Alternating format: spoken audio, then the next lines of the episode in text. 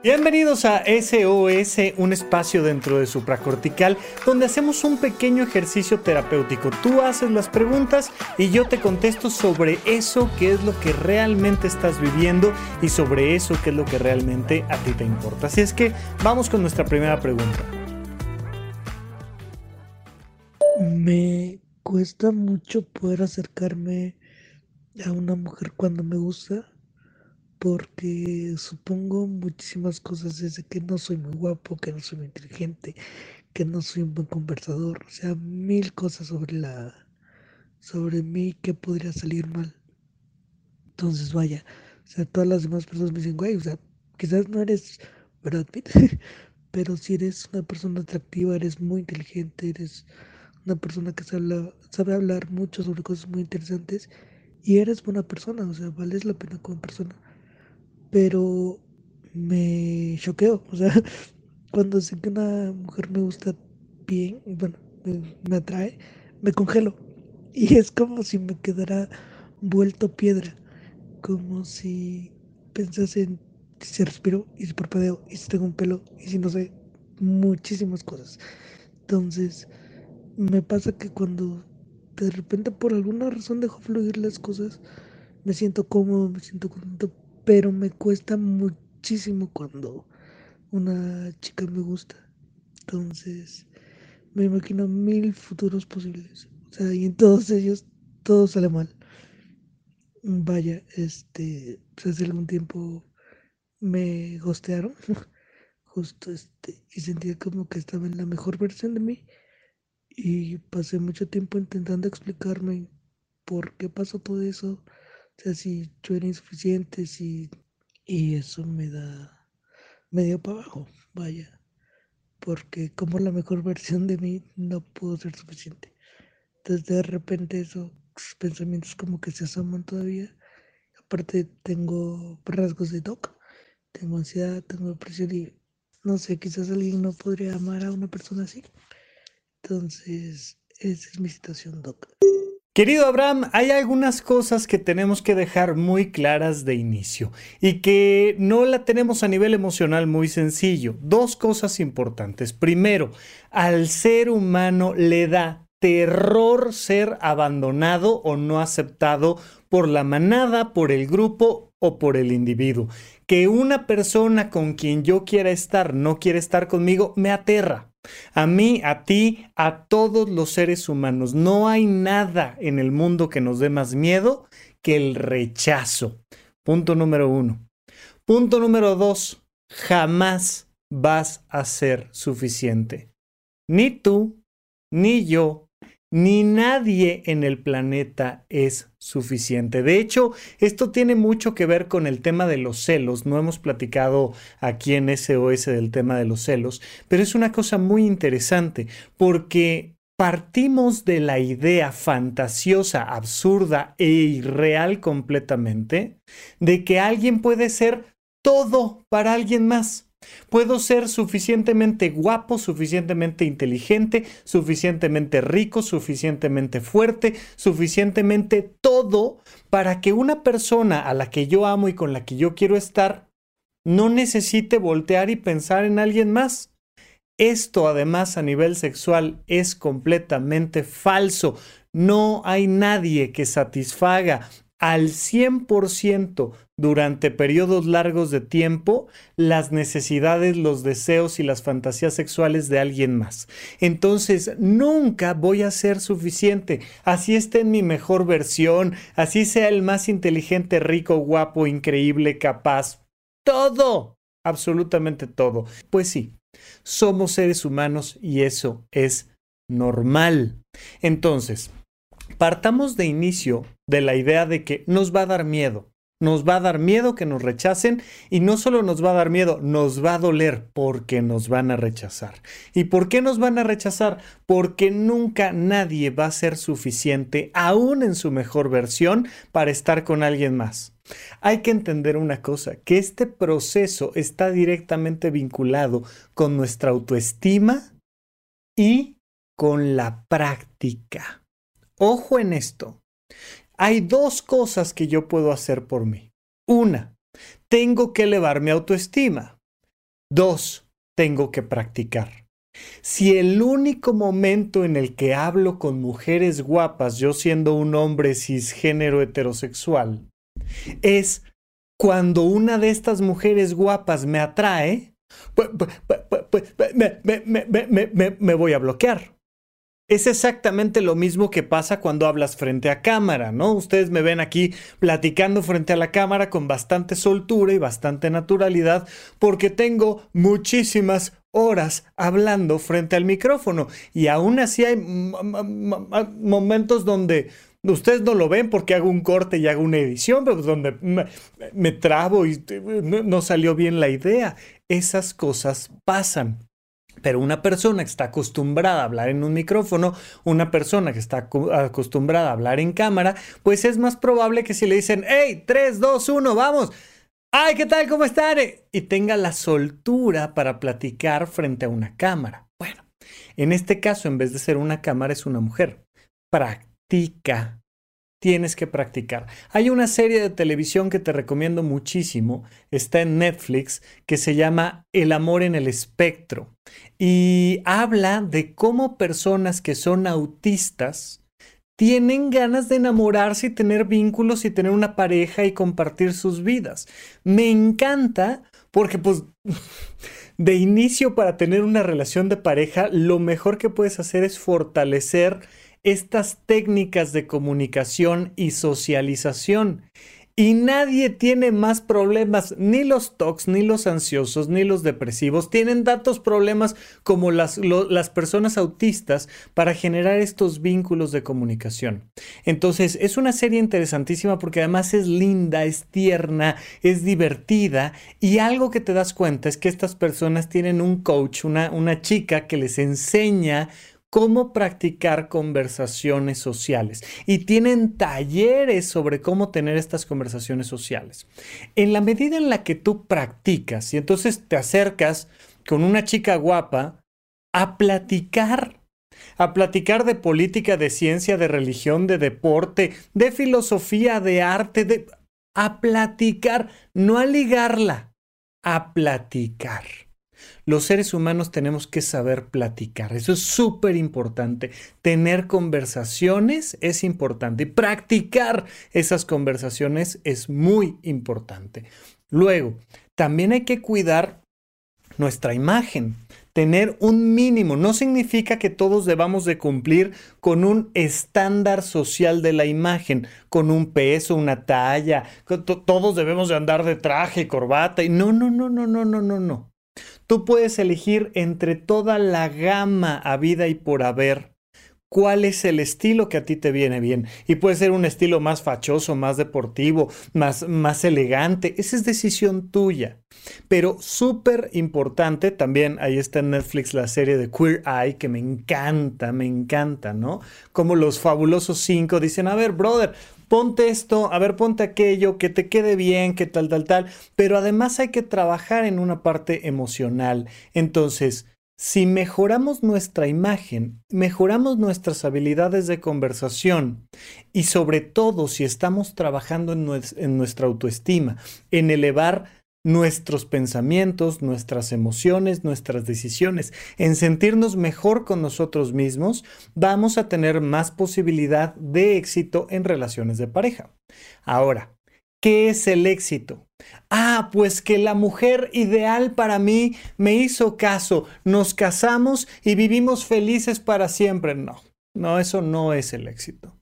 El éxito es tener un encuentro, un vínculo que puede durar un día, seis meses, tres años, 20 años, 45 años. No es una cuestión de tiempo. Lo normal en las relaciones de pareja es que se acaben. Y esto se nos olvida. Creemos que toda relación que se acaba es un fracaso. No. Oye, una chica que me super fascina me aceptó un café. Fui, me tomé un café, me encantó, estaba yo perdido en sus ojos, me, me fascinó. Y me dijo, bye, gracias, ya no quiero volver a tomar un café contigo, me la pasé muy bien y todo, gracias, pero hasta ahí. oye, para mí es un éxito. Oye, tuve la posibilidad de ir y tomarme un café con... ¡Ay, qué maravilla! ¿No? Que estas son las cosas que nos pasan, por ejemplo, con, con los grandes ídolos y los grandes artistas de... ¡Ay, me agarró la mano medio segundo! Y ah, ¡ay, siento que ya valió la pena la experiencia, el boleto, de, todo! ¡Ay! Pues igual con nuestras relaciones interpersonales. Oye, Rafa, pero es que yo quiero relaciones a largo plazo. Perfecto. Así como los vendedores saben que de 100 clientes potenciales, nada más 4 les van a comprar. Así como de 10 clientes potenciales, nada más uno, si tienes suerte, te van a comprar. Pues es exactamente igual. Necesito estar saliendo con gente, conociendo personas, ayudándole a las personas, aprendiendo, teniendo actividades recreativas. Entonces, es súper importante que nos quitemos estas fantasías de que voy a conocer al príncipe azul me voy a vincular con el príncipe azul y vivieron felices para siempre. Eso solo es fuente de frustración. Hay que entender que somos seres humanos y que tenemos vínculos que van y vienen, unos de más tiempo, otros de menos tiempo, unos con más problemas, otros con menos problemas, pero es lo normal en el ser humano. Yo tengo que trabajar en mi autoestima, que es mejorar mis pensamientos, mis emociones, mis acciones, mis hobbies, mi vocación, mi realización personal, es elevar mi autoestima y practicar practicar los vínculos, que implica mejorar mi imagen, estar en el lugar y en el momento correcto para compartir con alguien y tener las mejores habilidades sociales posibles. Mira, si solo las personas guapas, perfectas y maravillosas tuvieran éxito en las relaciones de pareja, pues no habría más que tres o cuatro seres humanos que son guapos, perfectos y maravillosos. Pero si te das cuenta, la mayoría de nosotros no somos ni guapos, ni perfectos, ni maravillosos. Solo somos seres humanos. Tenemos que buscar ser la mejor versión de nosotros y quitarnos estas ideas infantiles de que el éxito en pareja significa la felicidad. ¿Qué tal, Rafa? Es un gusto, es un gusto que hayas puesto esta vía. Primeramente, felicitarte. Me encanta tu programa. Mi nombre es Arturo, tengo 40 años aquí en Monterrey, Nuevo León. Y bueno, te escucho prácticamente desde que escuché tu primer podcast, que es aproximadamente hace seis meses. Prácticamente lo pongo a diario, incluso lo estoy poniendo cuando eh, hago ejercicio, cuando cocino. Ahora sí que ha sido de bastante utilidad cuando viajo. Y bueno, ha sido una excelente experiencia. Eh, por temas propios, eh, justamente decidí hacer algo diferente estudié lo que se viene siendo coaching, me especialicé en coaching ejecutivo. Y bueno, eso nada más es para, para no para alardear, sino para que sepas que es toda, eres toda una inspiración. Y bueno, mi pregunta es, tengo un emprendimiento y veo un, un patrón de conducta entre lo que viene siendo mi pareja, mi papá y mi socio. Uno, busco la validación. Y dos, soy una persona que mm, piensa que el egoísmo, pensar en mí mismo, es malo. Y constantemente estoy haciendo cosas incluso que no me parecen. Entonces, no sé si me puedes dar algún consejo. Gracias. Querido Arturo, ¿cómo estás? Te mando un abrazo hasta Monterrey. Me da mucho gusto poder platicar contigo sobre esto. Mira, es de los temas más comunes, ¿no? Y lo platicábamos en la pregunta anterior. A todas las personas nos da miedo ser rechazados. Y a lo largo de nuestra vida, sobre todo en nuestra infancia, aprendimos cómo no ser rechazados. Y una excelente manera de no ser rechazados es nulificándonos y volviéndonos un robot y una extensión de los deseos de alguien alguien más. De hecho, hay varios momentos en nuestra vida, particularmente a los dos años, después en la adolescencia, donde biológicamente estamos diseñados para ir en contra de los deseos de nuestros padres. Y entonces una persona que tiene un año de edad, pues siente que es una especie de extensión del brazo de mamá, como si fuera un aparato conectado por Bluetooth. Y entonces, si mamá dice, te mueves a la derecha, pues te mueves a la derecha, te mueves a la izquierda, te mueves a la izquierda. Pero a los dos años viene un impacto hormonal importantísimo que genera esta necesidad de decir, mi mamá me dice que me mueva a la derecha. Y si le digo que no. Y esto se llama proceso de individuación, es fundamental. No agarres, no agarres, no agarres. Y el niño, ¡yay! Sí, voy a agarrar, ¿no? Y ahí el pequeño Arturo dice, mi mamá, me, mi mamá me está dando una orden, me está diciendo que no agarre y yo sí voy a agarrar. Y entonces empieza a generarse en nuestra mente la idea de que yo soy un ser separado de ellos. Sin embargo, el impacto cultural la presión social siempre nos va llevando a cumplir las reglas de alguien más. Y si no, pregúntale al SAT, que te dice, me vas a dar tanto dinero. Y uno dice, mejor me ahorro los problemas y sí te pago, ¿no? Y entonces vas viviendo esta serie de experiencias donde en la escuela, en el trabajo, en una relación de pareja, en el gobierno, con los policías, con los políticos, más te vale cumplir las indicaciones de los demás porque si no te vas metiendo en problemas. Sin embargo, en toda relación interpersonal es importante crear vías de comunicación y límites. Fíjate en esto. Y, desde esta parte del coaching empresarial me lo, me lo vas a entender muy bien. Cuando yo quiero venderte un producto, ¿no? Yo tengo aquí un soporte para celular. Y entonces yo digo, te voy a vender este producto. Para venderte este producto necesito límites en el acuerdo. Oye, no le puedo bajar de tanto. Tengo un precio mínimo. Y yo sé que la gente no me lo va a comprar por más de tanto. Tengo un precio máximo. Entre ese precio vamos a negociar. Oye, te lo vendo en 300 pesos. Oye, no, 300 pesos está muy caro, pero es que fíjate que tiene esto y se puede mover de por acá y además le haces así de, bueno, dame 280, ok, no, ¿sabes qué? A ver, dame... Y entonces empiezas a jugar con este objeto y empiezas a negociar el precio al que es bueno para los dos. Eh, uno de los conductores de Shark Tank, eh, el señor Dantus, dice, Tú sabes que hiciste un buen negocio cuando las dos partes salen frustradas y enojadas. Cuando los dos dicen, chin, pagué demasiado y el otro dice, chin, me dieron muy poco. Ahí fue un buen negocio, ahí fue el punto medio correcto. Bien, ¿por qué te digo esto? Porque para no ser egoísta en una relación de pareja, laboral, interpersonal, familiar, Necesito crear buenas vías de comunicación. Tiene que ser algo bueno para ti y bueno para mí. Y nos vamos a comunicar para llegar a ese punto de equilibrio en el proceso de comunicación. Pero al mismo tiempo, además de una buena comunicación, tiene que haber límites. Tengo que tener claro dónde ya no es negociable. Entonces, oye, yo no quiero ir a una fiesta.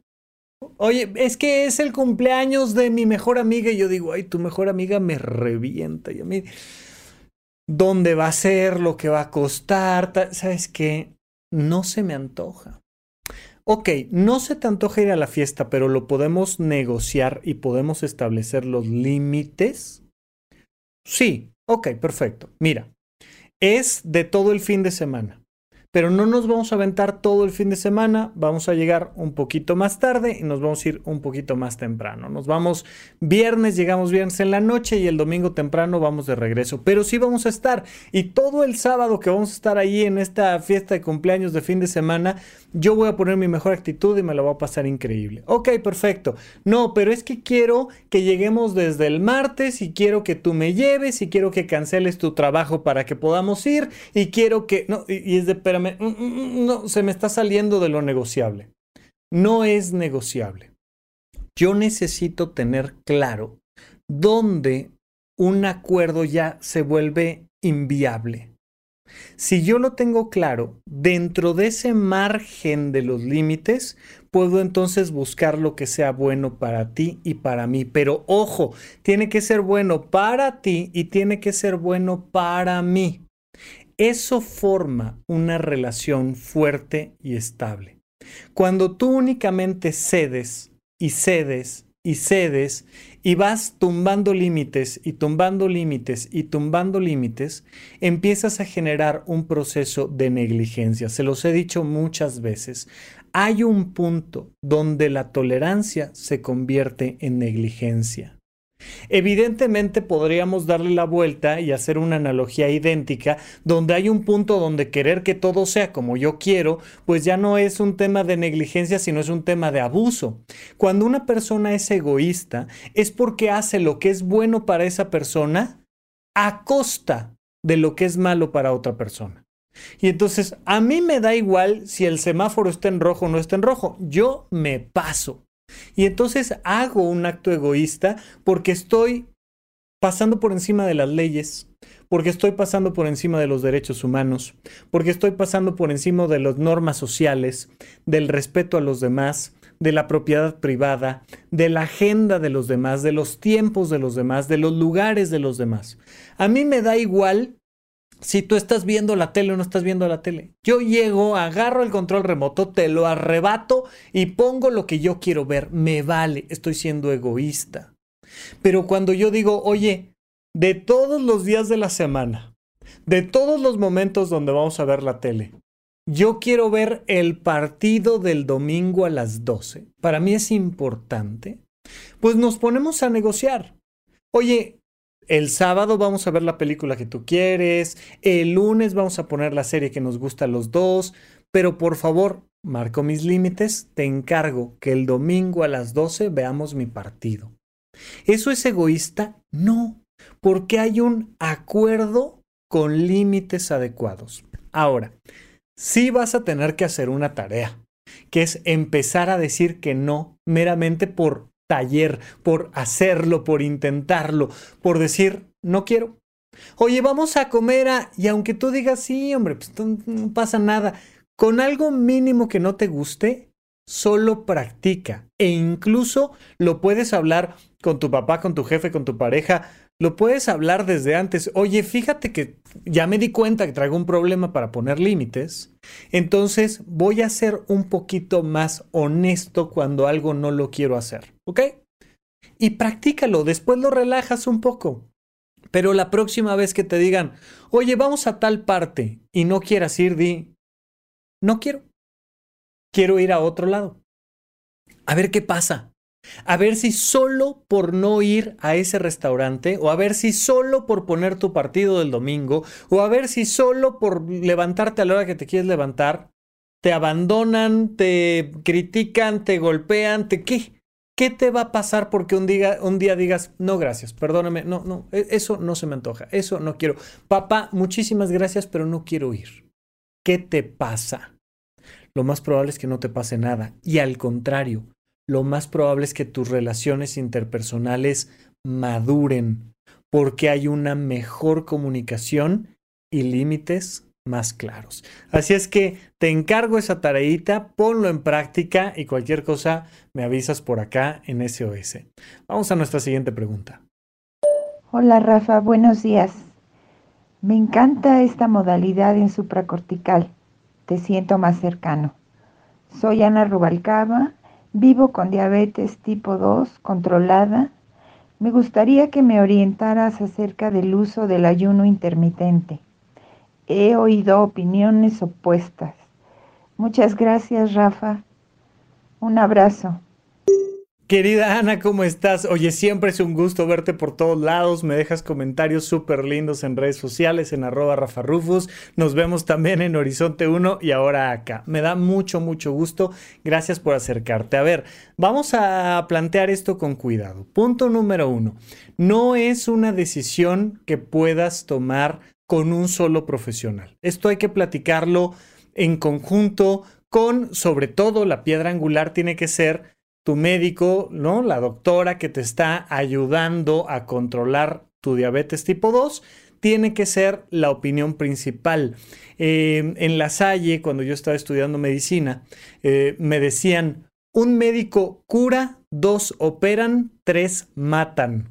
A la hora que empiezas a escuchar demasiadas opiniones, ¿no? Es de, ay, es que me dijeron esto y me dijeron lo otro y entonces me dijeron aquello y no, no, no, no, no, no, no tienes al final de cuentas que tomar un acto de confianza, decir, le voy a hacer este caso a esta persona, punto y se acabó. Claro, una vez que tienes esa piedra angular, hay que informarse, hay que platicar, hay que tener la posibilidad de decir, oye, ¿y si hacemos esto? Y hay que hacer pruebas, hay que intentarlo, a ver qué sucede. Esto es muy importante. Ver qué pasa. En el caso de la diabetes tipo 2, hay un estudio que tú seguramente conoces perfectamente bien que se llama hemoglobina glucosilada. Los glóbulos rojos, los eritrocitos que andan dando vueltas por el cuerpo, tienen un cierto tiempo de vida y cuando tomamos uno de esos eritrocitos y vemos qué tan lleno de azúcar está, qué tan lleno de glucosa está, pues eso se llama la hemoglobina glucosilada y nos da un muy buen promedio de cómo estuvo tu glucosa sérica a lo largo de un periodo de tiempo. Entonces, oye, vamos a probar con este tipo de alimentación y vemos cómo te va en tu hemoglobina glucosilada. Oye, vamos a probar con este otro tipo de alimentación y vemos cómo te va en tu hemoglobina glucosilada. Y entonces tú misma puedes decir, mm, eh, esto me conviene más que esto. Y vamos tomando decisiones desde ahí. ¿Por qué quería hacer esta aclaración antes? Porque la comida tiene una carga biológica, psicológica, filosófica, espiritual, social, política, ética, tiene un montón de dimensiones. Y entonces, a la hora que alguien está defendiendo el ayuno intermitente por un tema este, deportivo o por un tema social o por un tema político y les dices, es que no te conviene el ayuno intermitente. ¿Cómo? A todo el mundo le debe de gustar y servir el ayuno intermitente. Uh, vemos, vemos, vemos, vemos, vemos. Y si alguien que dice, no, no, eso del ayuno intermitente es una estupidez y tal, y, trae sus propias banderas y sus propios movimientos y le dices, es que vale mucho la pena, es que trae cosas interesantísimas de, no, no, ¿cómo? Porque entonces, si algo le encanta criticarle este, al, al, contenido científico a la gente, es sobre el tema de la alimentación. El veganismo, el ayuno intermitente y un montón de dietas, ¿no? Tienen que ver. A ver, ¿cuál es el problema con el ayuno? No hablemos del ayuno intermitente, sino el ayuno, que puedes someter tu cuerpo a un proceso de cetosis. Cuando tu cuerpo no está logrando sacar energía de los lugares, digamos, iniciales más comunes, entonces empieza a desnaturalizar proteínas para generar otras fuentes de energía y eso da como resultado que se produzcan también otros eh, sustratos, otros, otros elementos que pueden ser potencialmente tóxicos. Sin duda alguna, una de las cosas que más hay que cuidar en una persona que tiene diabetes, ya sea tipo 1 o tipo 2, es que no caiga en una cetoacidosis, que por la cantidad de estos elementos cetogénicos se genere una acidosis en la sangre que ponga en riesgo la vida de una persona. Eso no queremos. Y el ayuno prolongado nos puede llevar a esa cetoacidosis. Sin embargo, por otro lado, digamos la otra cara de la moneda, es que también vale mucho la pena disminuir estos picos de glucosa que vamos teniendo, donde hay desayuno, juguito de naranja y medio litro de jugo de naranja, pues al fin que es natural, y me echo este, unos hot cakes con no sé qué tal, y de repente el pico de glucosa que obliga al páncreas a tratar de sacar toda la insulina posible y que no es nada bueno para los niveles promedio de glucosa en sangre que va a tener el cuerpo, y entonces esto lo hago en el desayuno, pero lo hago en la comida, pero lo hago en la cena y todo el tiempo estoy comiendo y todo el tiempo mi cuerpo se está esforzando por regularizar los niveles de glucosa. La idea del ayuno intermitente es que comas lo que tienes que comer en un periodo pequeño de tiempo y que dejes al cuerpo descansar el resto del tiempo sin alimento. Nada más agüita, de repente un tecito, pero, pero la idea es que dejes que el cuerpo descanse. Esto tiene mucho que ver con cómo está funcionando tu propio cuerpo. Hay personas que les da una, una hipoglucemia reactiva. Y entonces resulta que por, por estar tratando de mantener los niveles de glucosa, de repente, ¡pum!, viene un bajón en, los niveles de glucosa del cuerpo de una persona con diabetes, que normalmente tiene la glucosa muy alta, y entonces tratas de controlar, controlar, controlar, y a las 3 de la mañana, ¡oh! una sensación horrible, taquicardia, me siento mal, náuseas, todo me pasa porque se me bajó la glucosa. En general, en general, para, para personas que no tienen un diagnóstico específico, el ayuno intermitente está bien, está bien, pero no ha demostrado, al menos en los metaanálisis que yo he revisado, no ha demostrado ser mucho mejor que una buena dieta balanceada, adecuada para esas personas, donde las personas comen cinco veces al día y, su ayuno fue de siete horas. Oye, que en ratones se ha mostrado que pueden alargar el proceso de vida y en ratones. Oye, pero es que en otros modelos animales, sí, en otros modelos animales, pero en seres humanos todavía no hay, al menos desde una perspectiva científica, una conclusión que diga que todos los seres humanos se van a beneficiar del ayuno intermitente. Hay ciertas condiciones, ciertas enfermedades que se ha demostrado en seres humanos el, oye, esto funciona. Normalmente uno de los temas que tenemos con, el asunto de, de la alimentación es que comparan la peor dieta estadounidense con cualquier dieta medianamente buena, ya sea una dieta cetogénica, ya sea una dieta vegana, ya sea el ayuno intermitente, pues sí, contra la peor dieta gringa norteamericana terrible, pues claro que va a tener beneficios, pero por supuesto que va a tener beneficios. Pero a la hora que tomas dietas bien balanceadas en personas sanas y jóvenes, no necesariamente hay una diferencia tan importante.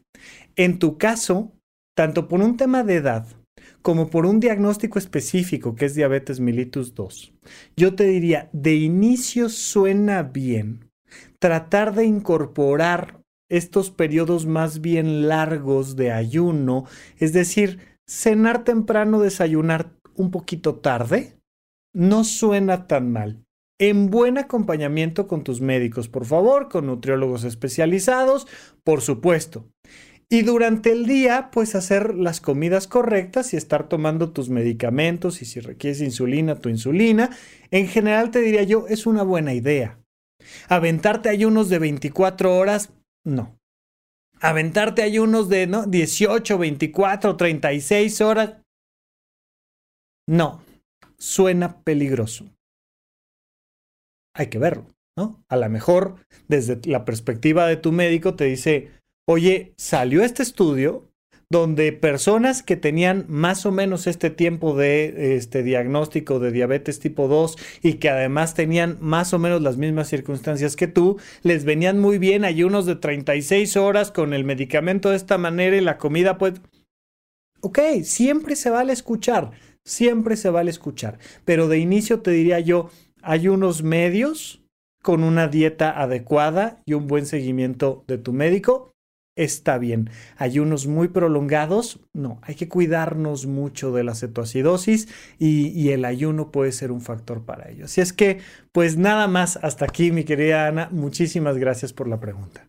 Pues hasta aquí nuestra sección de SOS y si tú quieres mandar un mensaje de voz y que lo platiquemos aquí, recuerda que lo puedes hacer a través del teléfono 556540 5599 y me dará mucho gusto estar platicando de eso que a ti realmente te importa. Te mando un abrazo y hasta la próxima. Gracias por escuchar Supracortical. En verdad me interesa muchísimo conocer tu opinión sobre este episodio o cualquier otro que quieras platicarme. Puedes encontrarme como arroba Rafa Rufus en Twitter, en Facebook y en Instagram. Quiero darte las gracias por escuchar Supracortical y sobre todo por suscribirte y seguirme donde sea que estés escuchando este programa y así te puedes enterar todo el tiempo de nuestros próximos estrenos.